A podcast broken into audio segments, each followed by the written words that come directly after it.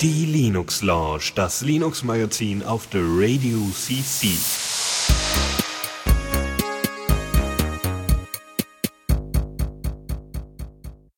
So, guten Abend und äh, willkommen bei der Linux Lounge. Mal wieder nach drei Wochen mit Fallrehren. Ja, ja, wir haben es uns voll verdient, doch. Ja, Ja. genau, die gute Und Pause. Lukas natürlich. Also Ja, hallo. der andere da. Der vergessen hat, das Fenster zuzumachen. Oh nein, dann machst du noch eben zu, bevor es hier uns reinhupt und äh, Ja, dann schon. irgendwie so Krankenwagen reinfahren in dein Zimmer und sowas. Die kommen ja, kommen ja immer durchs Fenster, habe ich gehört. Mhm. Ja. Hört sich Mhm. manchmal so an, jedenfalls in manchen Podcasts. Ah. Ja, ja, also kommt immer drauf an. Ja, cool. Wie geht's uns denn heute? Geht. Also, ich hab paar interessante Podcasts gehört, kann ich schon mal ist sagen. geil. Wir müssen, wir müssen noch mal wieder eine Power Goggle terminieren Wir demnächst. müssen mehr machen, ja. Ja, ja, machen wir mal. Machen wir aber dann auf Air. Denn jetzt ist erstmal Linux Launch. Und da haben wir auch eine, hast du auch einiges an Themen rausgesucht. Das ist schon ganz cool. Ja, Äh, ähm, auch- wobei ich noch welche auf Halde hat- hatte, äh, für Ah, das schlechte ist Zeiten. praktisch. Ja, das ist gut eingemottet. Nee, mh. Und ja. Mhm. Ja, ja. Fangen ja, wir an, schon. oder? Genau. Neues aus dem Repo. Und Ja. ich übergebe dir das mal klammheilig, heimlich. Okay, dann nehme ich mir den Firefox 32 raus hier. Der da jetzt, äh, also ich habe den schon ein bisschen und mein Handy hat den schon ein bisschen. Und auf der Arbeit habe ich eh den Nightly. Also von daher, hm. Und der ist ja auch, also neu war der laut dem Heiser-Artikel am 3.9., also was? Ist schon ein bisschen her, was? Aber macht nix, weil, Moment, wieso haben unsere Kollegen das nicht abgearbeitet? ich bin verwirrt. Ich habe nachgeschaut, sie haben es nicht gemacht. Die Schweine. Na egal. Äh, ja, was ich, was spannend ist an Features ist einmal das ähm, Public Key Pinning, was äh, ich dann mal an dieser Stelle erklären wollte. Ähm, denn wir kennen ja dieses, dieses übliche Problem mit so, weißt du, diese ganzen SSL-Zertifikate. Es funktioniert ja so, dass ein Browser ein paar Stammzertifikate hat und davon abgeleitet werden irgendwelche Trust Chains aufgebaut und am Ende muss in dieser Verkettung das Zertifikat stehen, mit dem der Inhalt signiert wird, den du dir gerade abrufst. Und dann ist es okay. Und das Problem ist halt, wenn da mal sich jemand dazwischen klemmen möchte, dann muss er nur eine von den ähm, von den äh, Certificate Authorities, also ähm, von den Stellen, die Zertifikate ausstellen, äh, irgendwie unterwandern oder mit deren Key Zertifikat ausstellen, womit er dann wiederum äh, ja halt eben ein Zertifikat für deine Seite erzeugt, was halt original auch genau diesen Weg hätte im Prinzip, äh, diesen Zertifizierungsweg oder einen ähnlichen, der aber auch genauso von so einem Root-Zertifikat weggeht. Und dann sagt dein Browser, okay, ja, nee, finde ich prima, ist voll valide und alles und voll gut. Und da gab es wohl mal so einen Diginotar-Angriff, wo halt Chrome den entdeckt hat, aber äh, Firefox halt nicht. Und das Feature rüsten sie jetzt nach. Und das läuft dann so, dass der Browser für, ich glaube zumindest einige Webseiten, eine Art, eine Whitelist hat für äh, Hashes des Public Keys des Zertifikats dieser Webseiten. Also sowas wie Twitter und Mozilla.org und sowas alles. Äh, so dass halt, wenn man, wenn man da irgendwie Man in the Middle versucht und das Zertifikat ausgetauscht wird und es zwar schon gültig, äh, gültig ist durch den Weg, erkennt man aber am Ende, dass das Zertifikat von einer äh, Certificate Authority ausgestellt ist, die eigentlich da mit dieser Domain da echt nichts zu suchen hat. Und dann äh, sagt Firefox, er mag nicht. Mhm. Also es ist So ist schon, gedacht. schon, schon eine recht sinnvolle Erweiterung von diesen Ja. äh, Zertifikaten. Ja. Wobei es natürlich ein recht großer Aufwand jetzt ist, möglichst viele Domains damit reinzubringen und du bring, kriegst halt in der Regel nicht alle, sondern nur die großen. Ja, die Sache ist auch, genau, sie übernehmen erstmal die Liste von Chrome. Ich weiß auch nicht, ob die das einfach dürfen, aber sie machen's. Keine Ahnung, steht da halt so. Ähm, und ergänzen halt noch. Und ich finde das ein bisschen, also die Idee an sich ist gut, genau was du sagst, aber es ist halt irgendwie schwierig, weil willst du da manuell die ganzen Domains pflegen, wie sie da gerade aussehen oder wie willst du das überhaupt machen? Weil ich finde immer, wenn man Systeme entwirft, die im Internet funktionieren und gut funktionieren sollen, da müssen die eigentlich irgendwie fast vollautomatisch laufen oder ja, irgendwie so crowdsourced sein. damit Ja. da überhaupt mal irgendwie das Ding auch langfristig funktioniert, weil sonst ist nachher an einer Stelle enorm viel Arbeit. Oder du schreibst es ins Zertifikat vielleicht. So irgendwie, das Zertifikat von Google ist jetzt nur für dafür da, oder keine Ahnung. Nee, das Ding ist ja genau, dass du, äh, dass verhindert werden soll, dass ein gültiges Zertifikat erzeugt wird, äh, was dann halt nicht, Ja, genau. wo dann halt die Private Keys eben nicht zu dem Twitter.com gehören, sondern zu irgendeiner fiesen Man-in-the-Middle-Geschichte, die dann wiederum zu Twitter weiterleitet. Ne? Also so ein Ja. typisches, äh, wir sind die NSA, wir sind schneller als ihr alle und wir hängen uns dazwischen Ding. Oder sowas in der Art. Okay. Ja, na, keine Ahnung. Ist auf jeden Fall ein nettes Feature. Wollte ich an dieser Stelle mal kurz erklären, weil das ist wieder sowas mit Sicherheit und so, wo man dann erst wieder denken würde, boah, voll kompliziert, das kapiere ich nie. Und ich glaube, es war verständlich, oder? Ja, eigentlich. Also ja, im Grunde, also ich, ich, als ich es irgendwie durchgelesen habe, war es doch etwas, also zumindest das war irgendwie komisch erklärt, aber im Grunde ist es halt nur wirklich dieses, ja, wir, wir haben jetzt nochmal die Keys Ja. lokal und prüfen das nochmal separat. Richtig. Wir haben eine Liste, Ja. eine, eine, eine Zuordnung von Hashes der Public Keys von Zertifikaten zu ihrer Domain. Ja. Und wenn in dieser Zuordnung nichts gefunden wird, dann ist das Zertifikat wahrscheinlich Grütze. Genau. So, dann haben wir noch was? Äh, Dann haben wir noch, noch Dinge, die du erzählen wolltest. Ja, naja, so ein paar Kleinigkeiten noch zum Firefox. Es gibt ein neues Kontextmenü, ähm, was so ein paar Navigationsbuttons mit, Buttons mit einbaut, irgendwie vor, zurück und neu laden und äh, Lesezeichen hinzufügen. So als, als größere Knöpfe, ne? Ja, die kennt man vielleicht schon von dem Android äh, Firefox. Lass Ja. mich mal eben gucken. Bei mir habe ich die nämlich, glaube ich, nicht. Okay. Hast du denn hab- schon den Oh, neuesten? scheiße. Ja, hast recht. Ja. Schnüff. und ich wundere mich und sehe hier gerade Firefox 31. Ja, Oh. klar, dass ich die nicht hab. Hey. Und äh, es gibt eine neue Sprache, und zwar das Sorbische. Und Okay. noch ein, die haben den HTTP-Cache überarbeitet, der jetzt schneller und kleiner ist. So, hm, ja, okay. Ja. Wie, wie schneller und kleiner? Was machen die jetzt? Komprimieren die jetzt? Ähm, Keine Ahnung. also wahrscheinlich ist der Code schneller. ja, sowas halt, dass das ist irgendwie effizient. Oder die Speicherstruktur ist irgendwie so abgelegt, dass der irgendwie toller ist oder sowas. Die werden das schon schaffen. Cool. Bei Sorbisch musste ich kurz irgendwie an, an, an, an, an eine Süßstoffsorte denken. Mhm. Ja, egal. Du kennst doch Sorbit. Ja. egal, war blöd. Oder Sorbet. Mm, Sorbet yum. Eis. Ja, gut, dann haben wir noch, noch eine weitere News. Ja, äh, Wayland 1 1.6 ist, wurde freigegeben. Hast du schon mal benutzt mittlerweile? Ein, einmal kurz, äh, aber auch nicht so wirklich getestet. Ähm, nur mal so, weil, weil gerade mein Gnome unter Xorg äh, die ganze Zeit abgestürzt ist, habe ich dann mal Wayland probiert, dass Mhm. es dann etwas stabiler lief, aber anscheinend war der Fehler auch nicht an X, lag, lag der Fehler nicht am X-Server. Aber wirklich getestet habe ich es nicht. Obwohl es recht leicht ist, wenn man Gnome installiert hat, dann kann man einfach äh, Gnome Wayland starten. Okay, also, und das, also vom Aussehen her ist es ja das gleiche, oder? Weil Wayland ist ja echt nur unter Ja. der Haube. Genau. Aber es war, ja, Kann nicht sagen, ob es performanter war oder so. okay. Aber sollte ja Also- eigentlich. Hm. Es hat sich auf jeden Fall nicht negativ ausgewirkt Nö. in der Hinsicht. Okay, spannend. Ähm, ja, in der Version 1.6 von Wayland und Weston, was die Implementierung ist, also der Kompositor, meine ich. Ja, Ja. Wayland Kompositor. Ähm, es gibt vor allem ein paar neue Änderungen am, äh, also Fehlerbehebung und so, und sie haben die Tastatur, Maus und andere Eingabegeräte in, äh, also die Erkennung davon und das Umgehen mit den Eingaben in eine eigene Bibliothek ausgelagert, und zwar die libinput au- aus Western raus, äh, sodass wenn jemand anders das Wayland implementieren will, dann kann er einfach die libinput auch benutzen. Ah ja, praktisch. Und ähm, ja, genau, sonst ist nicht viel, weil sie nämlich einige Features nicht fertig gekriegt haben und die kommen jetzt in der Version 1.7, die dann Mhm. auch äh, nicht mehr ohne die lib-input kann. Die nächste Version wird, wird die dann auf jeden Fall ähm, fordern. Ja, ich bin ja gespannt, ob es irgendwann, ich weiß gar nicht, meine aktuelle X-Face-Version dürfte eigentlich auch schon ordentlich alt sein. Aber Irgendwie kommt mir jetzt vor, als hätte ich da lange kein Update mehr gehabt. Ja, es gab auch lange kein Update mehr. Sie, sie sind, glaube ich, jetzt am Arbeiten an Portierung auf Wayland. Ah, äh, auf, okay. auf GTK 3. Genau, genau. Ja, ja, das kann gut sein. Weil hier, was wann steht hier denn? Äh, 13.8. Nee, das ist falsch. Warte, Notify. Ah, März. Im März habe ich mir was installiert.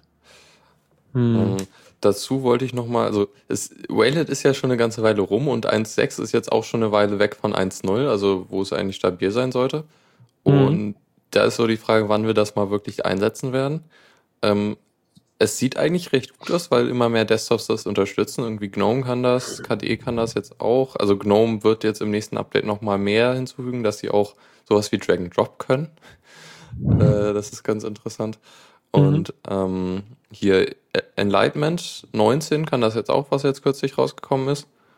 Ähm, ja, und halt alles, was irgendwie GTK benutzt. Und äh, die erste Distribution hat wohl angekündigt, dass sie es äh, in der nächsten Version benutzen werden. Oder ich weiß nicht, ob es die nächste ist, aber Fedora 23 soll äh, Wayland benutzen, was so mindestens ein Jahr braucht. Okay, das klingt gut. Also haben wir schon mal so ungefähr eine Deadline, wann das mal äh, in der Praxis zu sehen ist. Ich vermute mal, Arch wird das wahrscheinlich ein bisschen früher benutzen.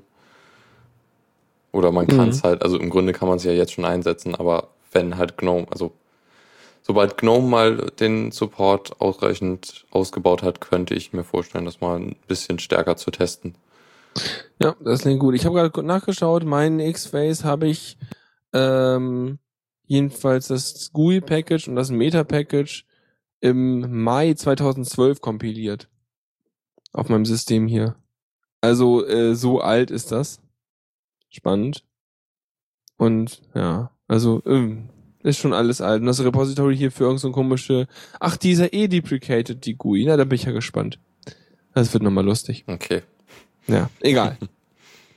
ja, bin aber gespannt. Ich hoffe, das wird weiter. Ich meine, es ist natürlich eine riesen Umwälzung, weil X halt Jahre oder Jahrzehnte lang halt so dieses ganze Linux-Umfeld da dominiert hat. Und dann können wir ja nicht erwarten, dass innerhalb von einem Jahr oder so mal eben kurz eine andere Lib alles übernimmt. No.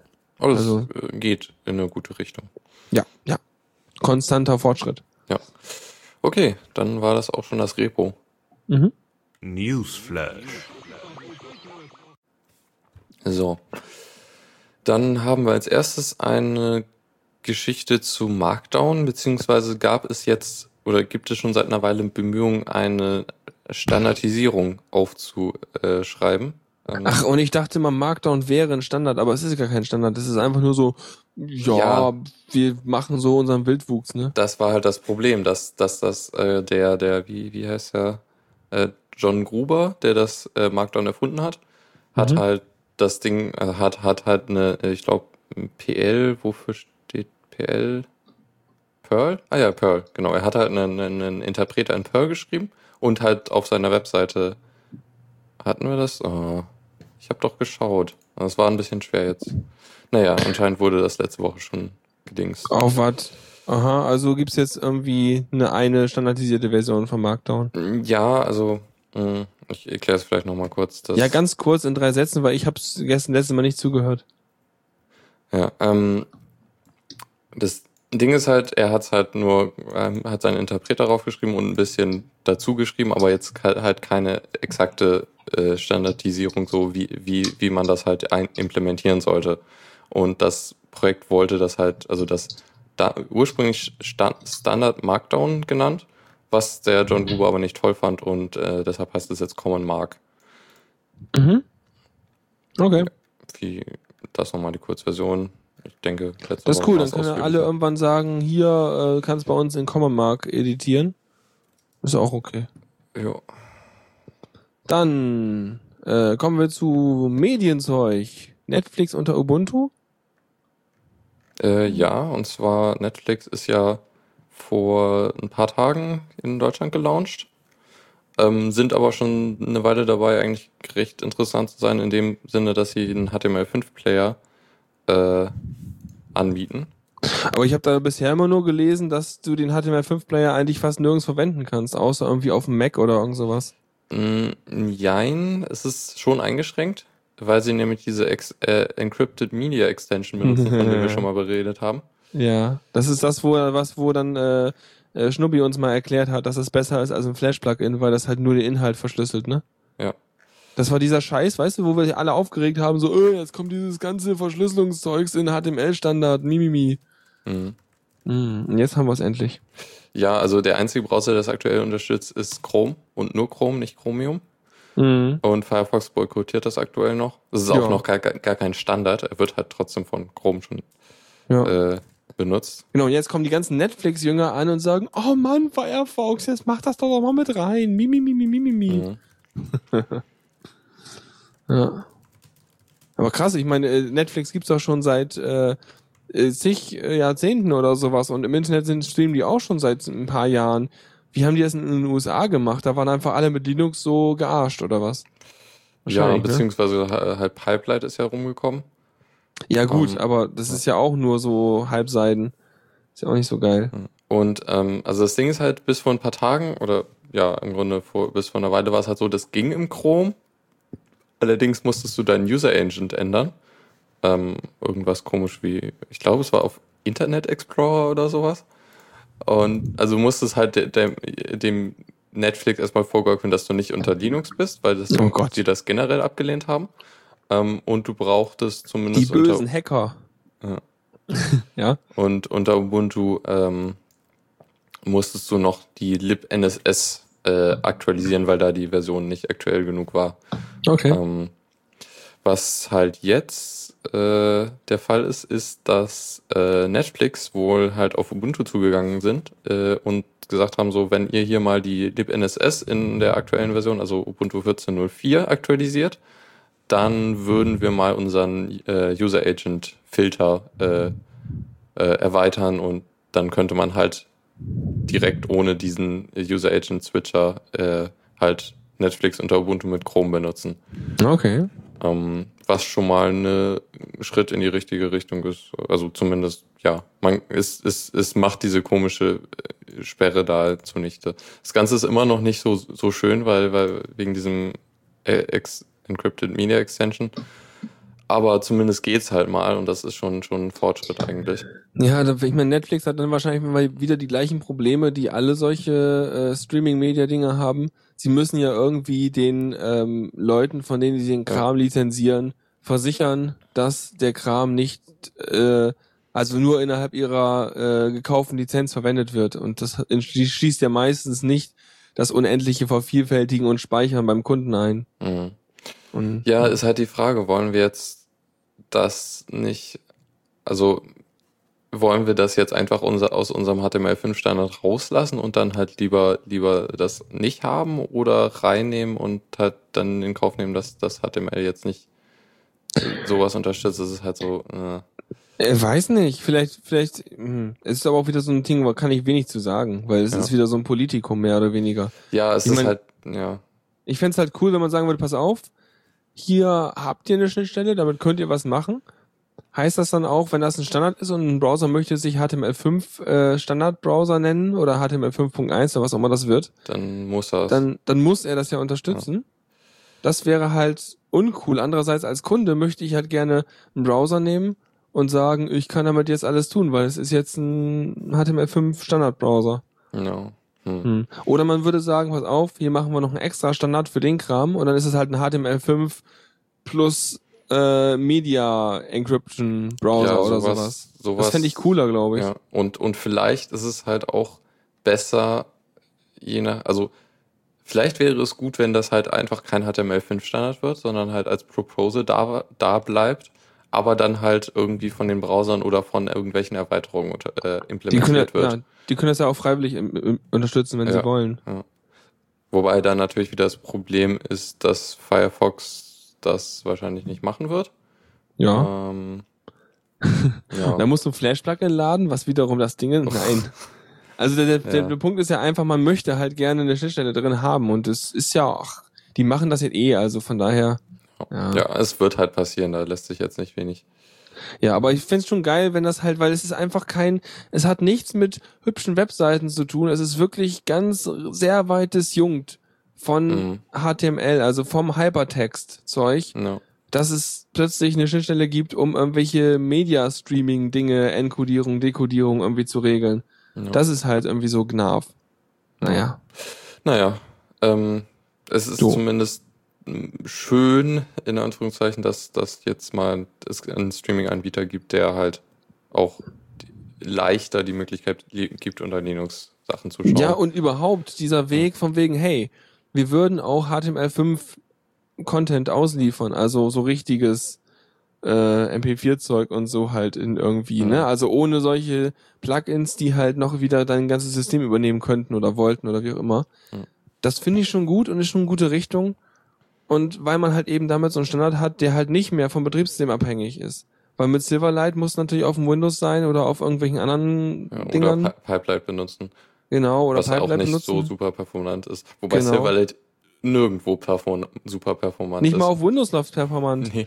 Ich habe mal hier, wenn ich Watch Ever angucke, also ich habe vier Kerne, 2,6 Gigahertz und drei davon sind 50% ausgelastet und einer ist 100% ausgelastet, wenn ich da Ja. irgendwas gucke. Das klingt sehr danach, dass die einfach kein, keine äh, GPU ausnutzen. Also das, Das ist einfach schrecklich. Hardware-Decoding. Ja, und das geht nicht. Und wenn du halt so Standard hast, dann kannst du das wirklich nativ laufen lassen, den Quatsch. Ja. Und dann geht das. Genau. Ja. Jo. So. Achso, äh, Haskell-Fund sagt, dass Firefox das noch bekommen soll. Ja, mir wäre auch so gewesen, als wäre, als wäre das, äh, ja, würde der es noch benutzen. Wenn Pipeline GPU nutzen würde, ne? Dann machen sie es aber bei mir trotzdem nicht, weil meine GPU, die kann vernünftig Video wiedergeben und alles. Ja.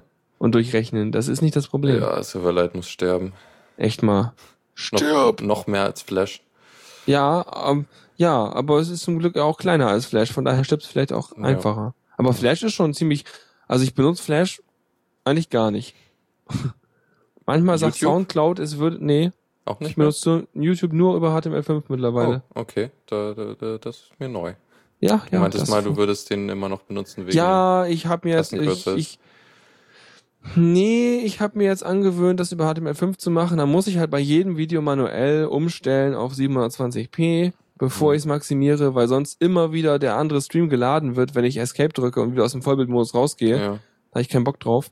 Das ist noch nicht gut, aber es ist schon halbwegs benutzbar. das stimmt. Und ich gucke auch nur aktuelle Videos, von daher sind die eher alle schon in WebM oder was die da haben enkodiert. Mhm. Also klappt das. Ja. Ja.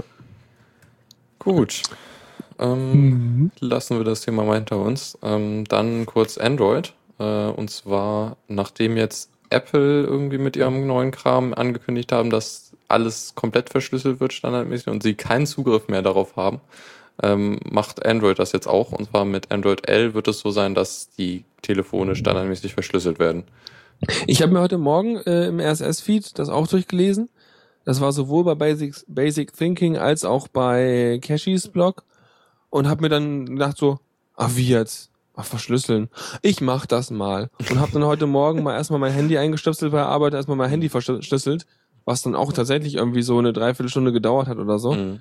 Und dann habe ich mich gewundert, hm? Das habe ich mir tatsächlich auch gedacht. So, und dann wollte ich es machen und hatte kein Ladekabel dabei. Nee. Aber ich musste erst echt über 80% Akkuladung haben, bevor er es Mhm. mir überhaupt erlaubt hat. Obwohl ich am Strom hing.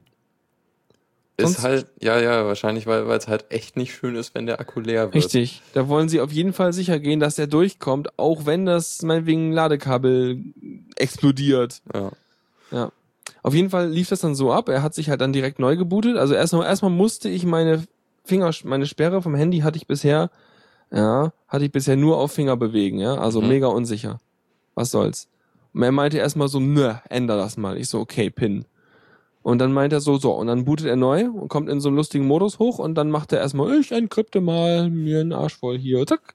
Und dann dauert das und dauert das und dauert das und irgendwann bootet er wieder und dann kommt er hoch am Anfang mit, ja, jetzt mal deinen Pin bitte. Und dann gibst du deinen Pin ein. Hm.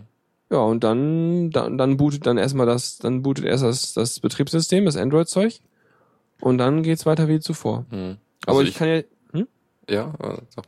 wenn ich jetzt mal auf mein Handy gucke, habe ich jetzt, wo die Verschlüsselung an ist, das muss ich mal vorwegschicken. Also ich merke nicht, dass es langsamer geworden ist oder sowas, weil ich mache jetzt keine datenhungrigen Super-Einsätze da. Vielleicht wird OpenStreetMap ein bisschen langsamer, ich weiß es nicht. Weil ein Benchmark, den ich da gelesen hatte, der war mal so, dass es fast die Hälfte langsamer wird im Dateizugriff. Okay. Ähm, kann sein. Auf jeden Fall, wenn ich jetzt sage, ich will meine, meine Zugangsart ändern vorne, wie ich meinen Bildschirm locken und unlocken kann, kann ich nur noch auswählen zwischen Face Unlock, PIN und Passwort. Also Muster, Finger bewegen und kein Zu keine Displaysperre funktionieren nicht mehr. Mhm. Was sich auch ändert ist, wenn ich mein Handy anstecke an Rechner, dann wird's nicht als äh, wird's nicht als MTP-Device aufgeführt, bis ich einmal meinen Bildschirm unlocked habe und den Code eingegeben habe, richtig? Ja. Das ist ein wichtiges Sicherheitsfeature, damit man nicht übers USB trotzdem rankommt. Und äh, wenn man natürlich so eine Sperre drin hat, ich meine, das kennt ihr, die alle vernünftigere Sperren drin haben als Finger bewegen, dann kann man halt seine Notification Bar oben nicht runterziehen und die Messages werden nicht angezeigt oben, wenn man eine neue SMS kriegt oder so in der Ja.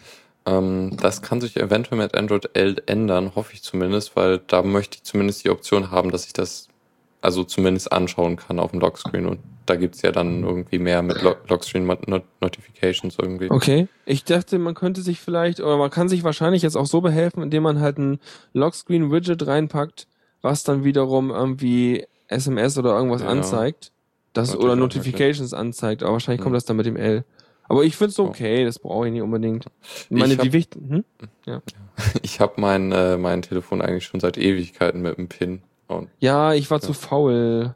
ah, Ja. Und auf meinem Tablet zum Beispiel, ich meine, das ist so eine Sache, ne? Weil da sind ja auch meine Accounts drin, also Google-Account zumindest. Und da Tablet will ich halt nix haben, da habe ich nicht mal Finger bewegen, weil das ist mein Buch, ja, das habe ich neben neben dem Bett liegen und dann mache ich irgendwann auf an und dann lese ich weiter und dann mache ich wieder auf den Ausknopf und dann ist wieder Ende. ja. Da will ich nichts locken. Ich kann natürlich einstellen, dass er das Display nicht lockt, wenn ich äh, den Knopf drücke. Mhm. Das kann man einstellen in dem Sicherheitsmenü. Ähm, Äh, ja, beziehungsweise kannst, also zumindest unter Cyanogen Mode kannst du da recht genau sagen, wann er einen Timeout setzen soll oder wie lange Ja. dann. Also Aber ich, ich wüsste halt gar nicht, wie ich dann, wie ich dann mein Handy locke, wenn ich nicht darüber. Ich wüsste nicht, wie man es absichtlich macht. äh, keine Ahnung. Genau. Ja. Deswegen habe ich so. Ist auch egal. Auf jeden Fall wollte ich das nur dazu beisteuern und jetzt, jetzt, jetzt wird Android einem das aufzwingen mit Android L. Jupp. Und vermutlich hoffe ich dann noch mindest, zumindest, dass sie dann auch irgendwie an die Hardware mehr Anforderungen stellen, dass die halt immer irgendwie einen Verschlüsselungschip mit drauf haben, dass das nicht so viel äh, äh, ist ja schon im, ja, der, der, diese ARM-Package, diese Packages haben ja schon immer Crypto-Cores mit drin. Mhm. Also ich vermute mal, ich weiß es nicht, er hat es da vermutlich mit einem mit einem anderen Handy gemessen, nicht mit dem Nexus 5. Ich vermute Ja. mal, dass das schon entsprechend Hardware-Support drin hat. Ja, okay. Egal, ist eh nicht wichtig. Hm, braucht halt noch mehr Akku dadurch, ne? Musst du auch überlegen. Ja. Mehr Rechenzyklen, mehr Akku. Naja. Und dann hörst du deinen schon. Podcast durch und dann dekodiert er halt während deines Podcasts irgendwie 80 Megabyte an Daten, was nicht so viel ist, aber trotzdem. Und dann muss halt jedes Ding nicht nur irgendwie drei, äh, keine Ahnung, 30 Prozessorzyklen durch, sondern dann irgendwie plötzlich 40 oder so. Hm. Mein armer, Ja. armer Akku. Schnüff, schnüff. Ja, mal schauen, ob, ob, ob ich dann immer noch zwei Tage durchhalte. Das ist jetzt schon immer ein bisschen knapp oh am je. zweiten Tag. Oh. Okay. Schnüff. Wir sind die Android Lounge. Guten Tag. Wir machen weiter mit Linux. äh, ja, und zwar mit den apt, äh, apt-Paketmanager unter Debian und Ubuntu und weiteren Derivaten, kann man sagen. Ja, Äh, Aptitude-Zeug. Ja, ja nee, das ist- also nur Apt. Also Aptitude ja. ist ein anderes Programm, was aber Genau. mit dem gleichen Kram arbeitet, ne? Ja, ist verwirrend. Ja. Ähm, genau, Apt hatte jetzt eine Sicherheitslücke und zwar konnten, war, wurden manchmal Signaturen akzeptiert, die nicht äh, gültig waren. Das ist Ähm, blöd. Ja, das ist recht doof. Und das wurde jetzt aber halt auch gelöst unter Debian und Ubuntu. Also Das ist gut. sollte man updaten. Ja, los, updaten. Ja, Das ist, ja, weil, weißt du, das ist ja so das Ding, weißt du, wenn, wenn in meinem Repository, bei meinem Gentoo zum Beispiel drin steht, ähm, das und das Paket, gibt's ein Update für, ich so, okay. Und da gucke ich doch nicht noch irgendwie nach oder vergleiche irgendwelche äh, Fingerprints oder irgendwas, weil ich da davon ausgehe, dass das mein Paketmanager für mich macht. Mhm. Ne? Der macht ja am Anfang immer irgendwelche Hash-Checks und Krams Ja. und Zeug. Deshalb ist er so langsam. Und ich meine, irgendwo, ich frage mich immer, irgendwoher muss der ja mal die Master Keys gehabt haben irgendwie oder die Signaturen oder so, aber das ist vermutlich in dem Paket drin, wo ich am Anfang beim Installieren vom Gen 2 einmal hab überprüfen müssen, ob ich auch tatsächlich das richtige äh, TAR-Archiv runterlade äh, und dann dort einen Hash gemacht habe, damit ich auch weiß, dass ich die richtigen Master Keys am Anfang mit Ja. auf mein System bekommen habe, vermute ich mal. Beziehungsweise die werden ja auch regelmäßig aktualisiert. Musste ich letztens über bei Pac-Man machen, weil da ein neuer Maintainer zugekommen ist mit einem neuen Key.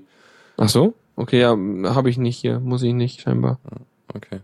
Ja, vielleicht haben, also das ist glaube ich bei Arch auch, also ich, ich, habe Arch so lange benutzt, dass ich das mitgekriegt habe, als die auf äh, verschlüsselte Pakete umgestiegen sind. Also sie haben es noch nicht so super lange. Mhm. Ja, gut. Dann immerhin. Sicherheitslücke, update euren Kram und äh. Tuxi hat schon. Und ja. Nächste Sicherheitslücke in WordPress-Themes. Und zwar. Was, wie, was, wo? Oha. Das Ding ist halt, anscheinend wusste ich auch noch gar nicht, dass Themes Plugins mitliefern können. Nee, können die eigentlich auch nicht. Okay. Eigentlich sind Themes sind Themes und Plugins Plugins. Also da kann eigentlich nichts Oder mitgeliefert können werden.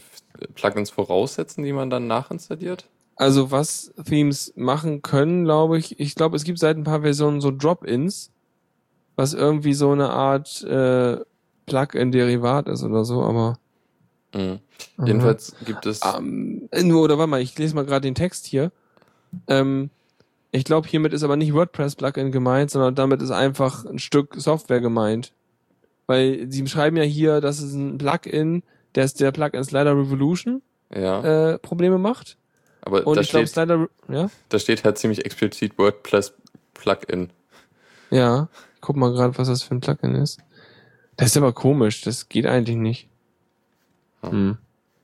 Crazy. Eigentlich kann's das nicht. Okay. Hm. Naja, weiß auch nicht. Sonst lest es auch nochmal genauer durch. Also ich wüsste es eigentlich nicht, dass man, eigentlich, wenn du ein Plugin installierst, installierst du eins und wenn du ein Theme installierst, dann läuft eigentlich, dann klickst du es an und dann kriegst du ein Theme, aber du kriegst dann nicht irgendwie noch ein Plugin dazu einfach. Hm. Also, ich kenne das halt so, dass es bestimmte äh, Slider und solche Sachen gibt, die dann in irgendwelchen Themes mit verbaut sind. Aber meistens hast du dann nicht extra noch ein Plugin dafür, sondern ja, eher so ein Widget oder ein Designelement, was du dir mit irgendeinem Shortcode irgendwo einbinden kannst. Okay, na gut. Egal, was ist denn das Problem erstmal? Äh, das Ding ist halt, dass es in diesem Plugin eine Lücke gibt und zwar und da mö- ermöglicht halt Zugriff auf Dateien auf dem Server. Und im Zweifel kannst du halt auch auf die Datenbank zugreifen. Äh, mh, blöd. Also du kannst dadurch auf die Datenbank zugreifen und dann irgendwie Passwörter und so auslesen. Oh je. Okay. Ja, ist so, auch doof. Genau, und es ist halt brisant, äh, wie der Artikel meint, weil es halt in einer großen Zahl von WordPress-Themes verbaut ist. Oh, ohne Mhm. dass die Nutzer des Themes sich dessen bewusst sind. Ich gucke mir mal, er hat eine Liste von potenziell äh, betroffenen Themes hier. Mhm. Und das sind auch tatsächlich irgendwie so, ich würde mal sagen, gute 500 oder so. Ja, es sind halt recht, anscheinend recht viele äh, Bezahl-Themes. Ja. Ja, gut, ne? Die sollen natürlich hübsch und schön und toll aussehen, aber das ist natürlich auch blöd, die zu testen dann damit, ne? Mhm. Ach so, was? Hier steht dran Secure?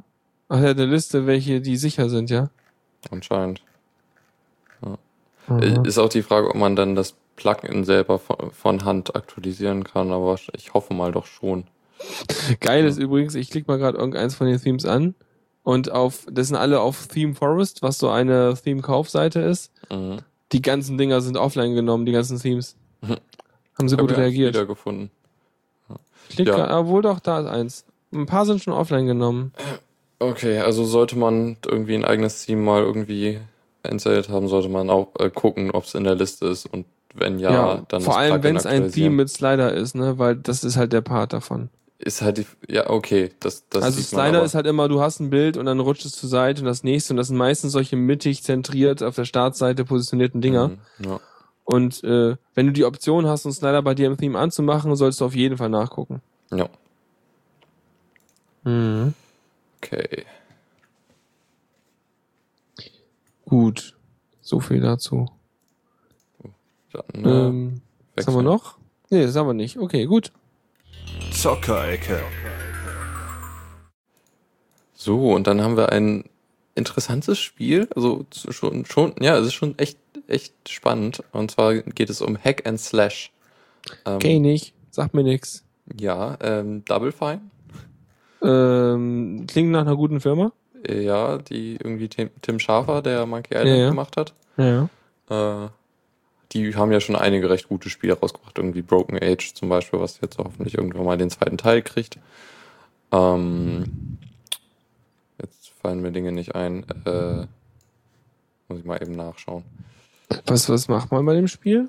Äh, ja, vielleicht erstmal das Spiel. Ähm, Das Ding, also es ist so, so äh, Zelda angehaucht, so du bist halt, du spielst als Alice.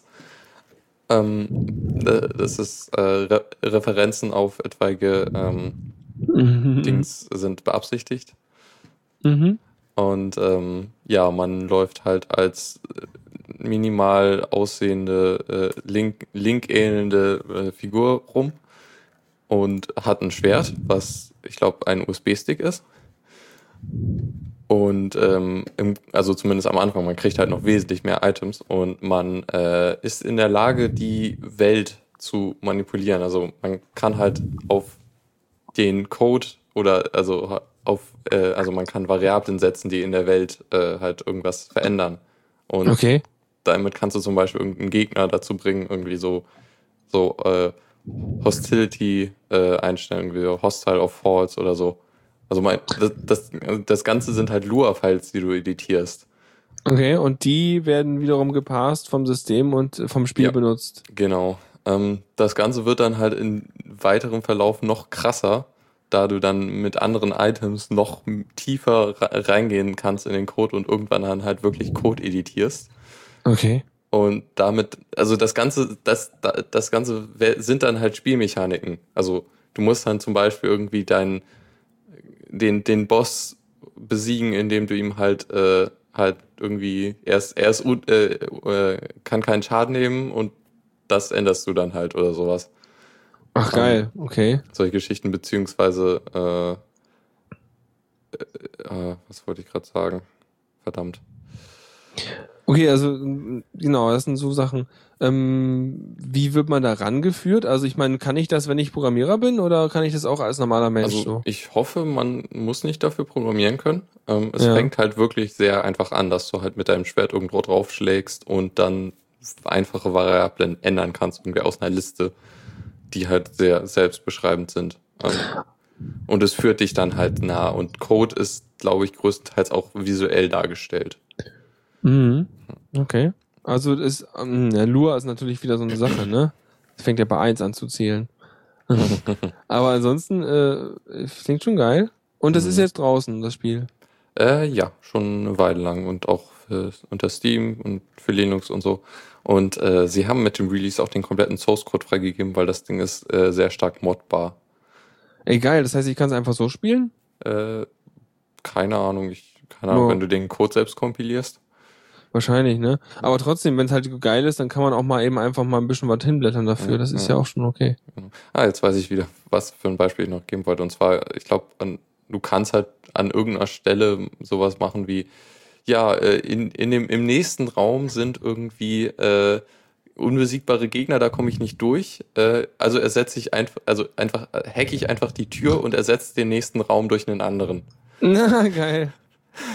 Okay. Ähm, das Spiel ist auch, also wenn man da vielleicht als Informatiker sehr ungewöhnlich rangeht, also du kannst auch solche, so, also du kannst das Spiel kaputt machen, auf jeden Fall. Weil du halt doch sehr viel ändern kannst. Dann, dann gehst du halt ein Stück zurück in der Zeit. Du hast auch so ein Feature, wo du halt irgendwie ja, vorige Punkte besuchen kannst und dann irgendwie alternative Zeitlinien aufbauen kannst und solche verrückten Geschichten. Mhm. Aber du kannst halt auch zum Beispiel einen Boss so besiegen, dass du irgendwie ein Item nicht kriegst, weil es halt nicht vom Spiel vorgesehen wurde. Ah, okay. Hm. Witzig. Auf jeden Fall werde ich mir mal anschauen, wenn es mal billiger wird. Gerade kostet 20 ja. Euro. Ja, und äh, mein, mein tolles Steam-Plugin-Ding sagt, dass es das bei Humble Widgets für 16 Euro gibt. Ja, also noch nicht so super. Viel. Aber es gibt's doch günstiger. Am 10. September gab's das für 10. Na egal. Ja. Aber das Schöne ist, es gibt dieses tolle Wunschlisten-Feature, was ich jetzt letztens erst entdeckt hatte. Oh. Dass man dann E-Mails kriegt, wenn man was günstig oh. gibt. Ja, das wusste ich noch gar nicht. Ich habe 22 Sachen auf meiner Wunschliste. Das wird jetzt so furchtbar. Ja. Wenn ich immer Mails kriege, dann muss ich das kaufen. ja, jedenfalls, ich bin sehr gespannt, das mal selber ja. zu spielen. Ja, ja. Ähm, auf jeden Fall sehr spannend. Ja, nee, die Grafik fand ich irgendwie auch ganz nett. Und dann läuft man sich halt irgendwie so durch so eine ja, Side-Scrolling-Welt mehr oder mhm. weniger, ne? Ja. Ja. Also, das heißt äh, eher so Top-Down an sich. Achso, naja, das eine war so ein bisschen von der Seite, das sah irgendwie ja. so aus. Mhm. Ja, also sehr schönes Spiel auf jeden Fall. Kann man sich vielleicht auch mal ein bisschen anschauen. So, was haben wir noch? Äh, ja, genau, kurze Info. Wir hatten ja jetzt irgendwie den nächsten Teil von Borderlands, The Pre-Sequel. Der Teil sollte ja für Linux kommen. Ich glaube, der kommt Anfang, Anfang August, der ist schon draußen. Ich habe keine Ahnung von Borderlands. Ich habe Ja, nur egal. mal das Logo von denen auf Steam gesehen, aber sonst nichts. Das ist gut. Äh, jedenfalls haben sie jetzt doch äh, entgegen voriger Aussagen angekündigt, dass äh, Borderlands 2 auch auf Linux portiert wird. Ähm, was eigentlich eine gute äh, Nachricht ist. Also kann man den Teil jetzt auch unter Linux spielen. Wo es, ich weiß nicht, hast du das? Ich, irgend, es gibt ein Level von äh, ein DLC, wo du eine, eine Rollenspielkampagne in Borderlands spielst. Okay. Das Nee. sah eigentlich ziemlich lustig aus. Ja. Ja. Cool. Sch- schon ein interessantes Spiel. Man braucht dafür, glaube ich, mehr, mehr Freunde, um die das auch spielen, damit man richtig viel Spaß hat. Ich glaube, allein ist das nicht so super spannend. Also jedenfalls Vermutlich. hatte ich im ersten Teil nicht so viel Spaß allein. Irgendwann wurde es doch etwas öde. Okay. Naja, ich hab's ja nicht gespielt. Aber auch eh keine, nicht so viel Zeit zum Spielen. Oh nein. So, dann haben wir noch äh, The Book of Unwritten Tales 2, was wir, glaube ich, auch mal besprochen haben, als, im, als es das Kickstarter lief. Äh, sie sind jetzt im Early Access und auf Steam. Also man kann halt schon die, das erste Kapitel spielen, glaube ich. Jedenfalls ist es gerade so, dass sie die äh, Spiel, äh, die das kapitelweise, ich glaube, jeden Monat ein Kapitel rausbringen Mhm. ähm, bis es dann halt fertig ist. Und ja, das Ja. ist, also nochmal kurz als äh, äh, Erklärung, The Book of Unwritten Tales ist ein äh, Point-and-Click-Adventure äh, in 3D-Optik, was, äh, ja, halt, das ist jetzt der zweite Teil und ist eigentlich ein ziemlich nettes Spiel. Ich weiß jetzt nicht. Ja, ich habe mal reingeschaut. Ich meine, mein Bruder Let's Playt das irgendwie. Ist jetzt irgendwie bei der dritten oder vierten Folge. Und äh, macht wieder Spaß. Das ist also, fürs- also manche Let's Plays machen mehr so Mittelspaß, aber das ist wieder was, das kann man super gucken, wenn sich die Personen halt nichts blöd anstellen. Aber Mhm. das geht. Und vor allem das Schöne an Bo- Book of Unwritten Tales ist halt, dass es halt so voll ist von Referenzen auf Zeug. Also es ist ungefähr so, Ja. dass das ist ungefähr so analog zu sehen wie äh, das Spiel ist der Terry Pratchett der Point-and-Click-Spiele. So. Okay. ja. So in der Art, weil Terry Pratchett macht sich ja auch über allen möglichen Kram lustig, beziehungsweise treibt das Zeug halt überall auf die Spitze und drüber hinweg. Parodiert Fantasy. Ja. Da, ich habe ich hab den äh, Spoiler-Alert dazu gehört. Zu, äh, zu, zu, zu der Scheibenwelt. Ja, ja, ich auch. Ich habe ja alle gehört. Und ich mach demnächst neuen vielleicht. Habst. cool. Ja, was haben wir noch? Ähm, ja, das letzte nochmal. Cool. Hast du eine traurige Melodie, die wir einspielen können? Nee. da, da, da, also ähnlich. Ja, ja. Äh, Mojang wurde aufgekauft. Also die Leute, die Minecraft machen, und zwar von Microsoft. Ja, ich glaube, ich glaub, das hat niemand noch nicht wahrgenommen, der irgendwie Internet ja, anmachen das stimmt, kann. Auf jeden Fall. Weil alles, all, das ganze Twitter, das ganze Diaspora, das ganze alles war voll damit. Mhm. Ähm, und mittlerweile denke ich mir so, nö, Das- bleibt mir weg. Ding ist halt, ähm, die haben, sind ja so als Indie äh, Firma an, haben angefangen. Minecraft war ja mal irgendwie Ja, schon so das Vorzeige-Indie-Spiel. Ich würde aber sagen, Mhm. dass sie das schon länger nicht mehr sind, weil das Spiel Nee, echt das groß ist, geworden weißt du, ist. das ist, das ist wie, äh, das ist wie irgendwelche Produkte auf Kickstarter, die plötzlich 10 Millionen einfahren. Dann Mhm. kannst du auch nicht mehr davon reden, dass es eine kleine Graswurzeldache ist. ja. So richtig. Ja, ähm, war auch so, also irgendwie Notch, der Erfinder und so, der hat ja jetzt angekündigt, auch nachdem der Deal durch ist, äh, die Firma zu verlassen, weil er einfach keine Lust mehr drauf hat und jetzt irgendwie wieder kleineres Zeug machen will. Genau.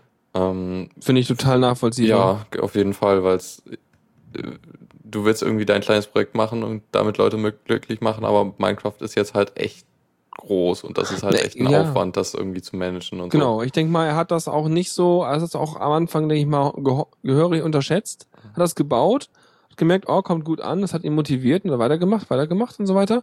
Und irgendwann ist das halt so ein Riesending jetzt und dann denke ich sich, ja, hm, das sind aber Ausmaße, da hat er keine Lust, das zu managen. Und dann ist es auch vernünftig, finde ich, wenn man sagt, okay, ähm, ich gebe das jetzt in Publisher-Hände oder in Hände von einer Firma, die halt sich darauf versteht, große Projekte zu Ja. managen. Also es- er hätte es auch dem Herrn Medon geben können. Stellen wir es gerade vor. Das nächste Update von Minecraft kommt in drei Jahren und außerdem mussten wir einen Level-Editor da rückbauen oder irgendwie Mhm. den Weltengenerator und außerdem funktioniert die Entrauchung nicht. Nein, aber irgendwie, äh, und wenn er dann halt wieder seinen eigenen Kram und wieder seinen, seinen Entwicklerdrang da mehr äh, stattgeben kann, dann ist das großartig. Ja. Und immerhin hat's EA nicht gekauft. Ja, das ist doch schon gut. Ich glaube, unter EA wäre es echt schlimm geworden. Die, meine Hoffnung ist, oder wo, wo ich von jetzt eigentlich ausgehe, ist, dass die Firma eventuell mehr oder weniger so bleibt, wie sie ist. Und Ja. vielleicht ein bisschen, also dass das halt das Spiel im Großen und Ganzen so ent weiterentwickelt wird, wie es, wie es aktuell läuft. Ich vermute mal, dass, dass, der, dass der Windows Phone Support besser wird. Ja, es, äh, was auch irgendwie die Sorge ist, dass halt irgendwie nicht Microsoft-Plattformen äh, nicht mehr so stark fokussiert werden, irgendwie also sagen wir so, so. analog dazu kann man sagen, Skype beim, funktioniert bei mir immer noch auf Linux, Das stimmt natürlich. auf ja. Mac auch. Und das ist nicht das Problem. Ja. Also ich glaube, Microsoft hat echt viel von dem schlechten Image eingebüßt. Mhm. Ähm, Wenn sie sich außerdem- natürlich ja? jetzt und überlegen, auf dem Desktop von äh, Java wegzugehen und das irgendwie auf eine andere Basis zu heben. Glaube ich nicht, weil das Problem wäre halt, dass die Inkompatibilität mit sämtlichen Plugins hätten. Das- und davon ja. lebt halt Minecraft, von diesen ganzen Dingern, die du da reinstopfen kannst und so. Ja. Und es ist schön, dass EA das nicht gekauft hat, sonst sehe ich es nämlich so an wie, du willst ein neues Biom, das gibt's hier als DLC. Ja. Naja, ich, ich bin da positiv und kann es halt voll verstehen, dass sie das so gemacht haben und denk mal, dass das weiter gut laufen wird. Ja, irgendwie so. Und selbst wenn, ich meine, die alten Versionen gibt's ja, Ja. sonst bleibe ich halt lange auf irgendwelchen alten Versionen, das ist auch nicht das Mhm. Problem. Und sollten irgendwann auch die Authentifizierungsserver irgendwie Mist machen, Dann es gibt, glaube ich, genug gecrackte Versionen auch. Ja. Und mein Geld habe ich dafür eh bezahlt, also von daher passt Ja. schon. Ähm, Mist. Ah, schon wieder vergessen, was ich sagen wollte. Amnesie-Sendung Das war so hier. gut. Oh. Oh Mann, denk doch noch mal drüber nach. Ähm, Verdammt. hm. Ja. Ich habe einen Sendungstitel. Okay. Das ist total. Äh, äh, Schreib's äh, dir auf und dann machen wir die später da rein. So. Okay, naja, mir fällt's glaube ich nicht mehr ein. Egal. Dann weiter. Gut, dann äh, zur letzten Sache. Tipps und Tricks. So, jetzt haben wir ein Tool, was recht cool klingt eigentlich. Ja, Äh, eigentlich, bra- ich brauche aber erstmal einen großen Scanner, der ganz viel durchscannen darf. Oh ja, ein Scanner. Aber eigentlich habe ich gar nichts zu scannen. Also eigentlich brauche ich das Tool auch nicht, aber an sich ist das Tool total cool. Mhm. Äh, nennt sich OCR My PDF ähm, und tut, glaube ich, ziemlich genau das, was das, was der Name suggeriert. Und zwar äh, macht eine OCR-Erkennung, also Text, Texterkennung auf äh, einem eingescannten PDF und äh, ja, macht damit eigentlich ja, genau, ist halt sehr praktisch, wenn man irgendwie was gescanntes hat und da wissen will, was da drin steht. Und dann hinterher, also da kommt auch wieder ein PDF raus, oder was? Äh, meine schon. Ja, dachte ich so, ne? Also ich meine, er nimmt irgendwie ein PDF oder eine Serie. Oh ja, ja also, äh, äh, hier verwandelt, äh, äh, durchsuch, äh, verwandelt PDFs in durchsuchbare PDF-Dokumente. Genau, das heißt, du machst ein PDF, du scannst es, hast dann halt irgendwie deine, deine Bildsequenz da aus deinem tollen Scanner, schiebst es durch das Tool durch und das macht OCR und legt dann seinen Text, seinen erkannten Text exakt über den gescannten Text. Mhm. Ähm, ich glaube, ich weiß, wahrscheinlich zeigt es dir weiterhin den gescannten Text an, aber du kannst ja Text quasi so hinterlegen im PDF, dass er beim Markieren markiert Ja, wird als Text. genau. Dann kannst du also deinen äh, deinen deinen gescannten Text markieren ähm, und kannst hinterher halt das Ding copy-pasten und so einen ganzen Kram Mhm. oder die Lesezeichen setzen, suchen und so weiter, was super ist. Ja, das Ding ist nur eigentlich ein Shell-Skript, was im Hintergrund die äh, OCR-Engine Tesseract benutzt. Mhm, die ist gut, habe ich schon mal benutzt. Ja, genau. Und macht's halt, macht's halt dann noch einfacher, das zu machen. Also im Grunde muss man, glaube ich. Okay, es hat schon ein paar Kommandozeilenoptionen. Aber man kann hier, ja, okay, man kann einfach sagen, welche Sprache er nehmen soll und irgendwie dann als einfachste irgendwie Input, Output sagen. Und dann macht er das. Mhm. Nee, ich finde das super, weil äh, es ist leicht zu merken und wenn das leicht zu merken und funktionieren tut, also einfach geht, dann dann benutzen das auch Leute und ich finde das total Mhm. praktisch, weil dann hast du deinen Kram durchsuchbar und Ja. das ist so gut. Ja. Ich mag das. Ja, vom nächsten habe ich keine Ahnung, ich habe keinen Arch. Mm, Ja, nur, nur ein kurzer äh, Link-Tipp und zwar ein Artikel bei Linux und ich über das, wie man unter Arch Linux Pakete downgradet. Ähm, beziehungsweise auch über ein Tool, was das nochmal vereinfacht und also erklärt halt ein bisschen, wie das funktioniert und so. Ist ganz nützlich, das zu wissen, falls man mal irgendwie Sachen äh, kaputt installiert hat. Und dann wieder zurückzukehren zu Ja. der Version, die noch funktioniert Genau. hat. Ja. Ja. Das klingt schlau. Dann haben wir noch eine Empfehlung für Leute, die klicken müssen, um Dateien zu übertragen. Mhm. Und zwar ein ja. FTP-Client, der sich Taxi nennt. Auch, ähm, also es ist, äh, es ist Teil des, äh, oder es ist für den, äh, für den Elementary OS Desktop äh, entwickelt worden, was glaube ich dann auch schon Indikator ist für wie die GUI aussieht. Also sehr sim sim simpel und minimalistisch. Mhm. aber sieht nett aus und macht wohl das, was es soll und kann halt verschiedene Sachen, also irgendwie FTP, SFTP, DAF und AFP unterstützt es. Ja, und äh, kleiner und feiner äh, FTP-Client, der irgendwie als Alternative für andere sein könnte. Mhm. Ja, nee, das ist auch nett. Und ja, wobei ich mir da auch wieder überlegt habe, eigentlich für so ein für so GUI-File-Transfer-Zeug kann man im Prinzip auch schon seine Datei Dateimanager verwenden, größtenteils. Wobei halt auch ähm, man dann halt vielleicht nicht so gute Debug-Meldungen hat und so, ne? Mhm, ja. Mhm. So, und dann noch eine kurze Sache. Ich hatte ja mal vor einer Weile den Cool Old Term vorgestellt, was so ein, so ein sehr Retro-Terminal ist, was halt Ja. diverse alte äh, so äh, Konsolen äh, so bernsteinfarbene Monitore genau. und sowas. und Wo, wofür ich mir fast Qt5 installiert hätte. ja. Äh, jedenfalls, das Ding heißt jetzt anders, was vielleicht, also das hat mich ein bisschen verwirrt, weil ich es dann nochmal woanders installieren wollte und nicht mehr gefunden habe. Das Ding heißt jetzt Cool Re Re Retro-Term. Wahrscheinlich etwas passender, weil es ja nichts, es ist ja nicht so, als wäre es ein altes Terminal-Programm, was man nochmal sehr cool findet, sondern es ist ja, Retro trifft's ja eher. Mhm, ja, Aber nur damit ihr Bescheid wisst, deswegen hast du nochmal reingenommen, ne? genau. Sehr gut. Ah, hier, Verbraucherhinweise. Hm, schön. So, dann ist das schon auch das Ende des Pads. Ich denke schon, ja. Hier ist EOF steht hier am Ende. Mhm. ja. Hey, eigentlich können wir so eine Sendung auch mal mit so den Morse-Code-Zeichen von EOF oder so beenden und dann entsprechend mit passenden Startzeiten anfangen. Ja, Ja. Und wir sind zu früh, ja. Schnüff, Oh Mann. der Tuxi, komm her und erzähl noch was Schlaues, du. ja, hm, habe ich noch irgendwas? Hm, pff, ja, nö, eigentlich nicht. Eigentlich habe ich was Schlaues gemacht. Ich glaube, ach, äh, ich habe ein, Xu- äh, ein Kubuntu installiert als Ersatz. Keine Ahnung, ob das irgendwie interessant ist. Echt? Meine Und ist SSD das- ist gecrashed und dann musste ich ein Ersatzding installieren für kurze Zeit, was jetzt halt äh, bis, bis ich eine neue krieg. Und jetzt Ja. teste ich gerade Kubuntu, was Hast du, hast du dir eine, hast du dir so ein Windows, Standard Windows Bildschirm im Hintergrund gemacht und dann eine Q draufgestellt? nee, Verdammt, das wäre gut gewesen, das wäre ein Kubuntu. Und als Startsymbol, so wie immer diese, diese Trommeln bei Ubuntu war, müssten da so eine Kuhglocke kommen, so dong, dong. Hm, ja, äh, ja Mu- Mubuntu hatten wir schon mal als Sendungstitel tatsächlich. Ja. Und, mhm, mhm. Nee, es, es, es hat irgendwie so ein paar Probleme mit, irgend, äh, mit Verschlüsselung. Äh, die M-Crypt funktioniert irgendwie schlechter als unter Arch, was ich äh, Mhm. schade finde. Ja, du bist einfach arschverwöhnt. Ja, alles so einfach da. Ja, alles so, so funktionierend, weißt du? Ja, ja, es ist Ja. äh, schon recht seltsam, weil es einfach ist. Also das, die Installation, wenn du den deinen Home-Ordner verschlüsselst, äh, dann legt er automatisch ein, äh, auch, auch Konfiguration für einen verschlüsselten Swap an.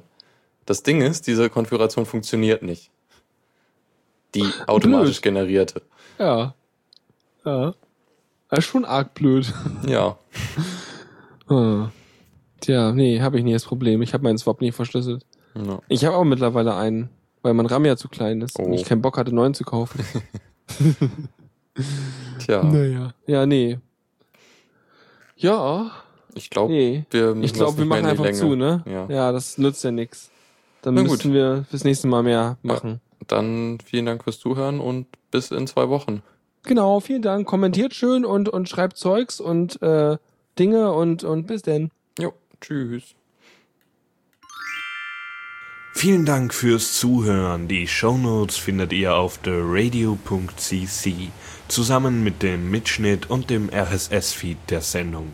Solltet ihr Ideen oder Themen für uns haben, dann schreibt uns einfach an kommentar at theradio.cc. Wir freuen uns immer über konstruktive Kritik zur Sendung. Bis in einer Woche.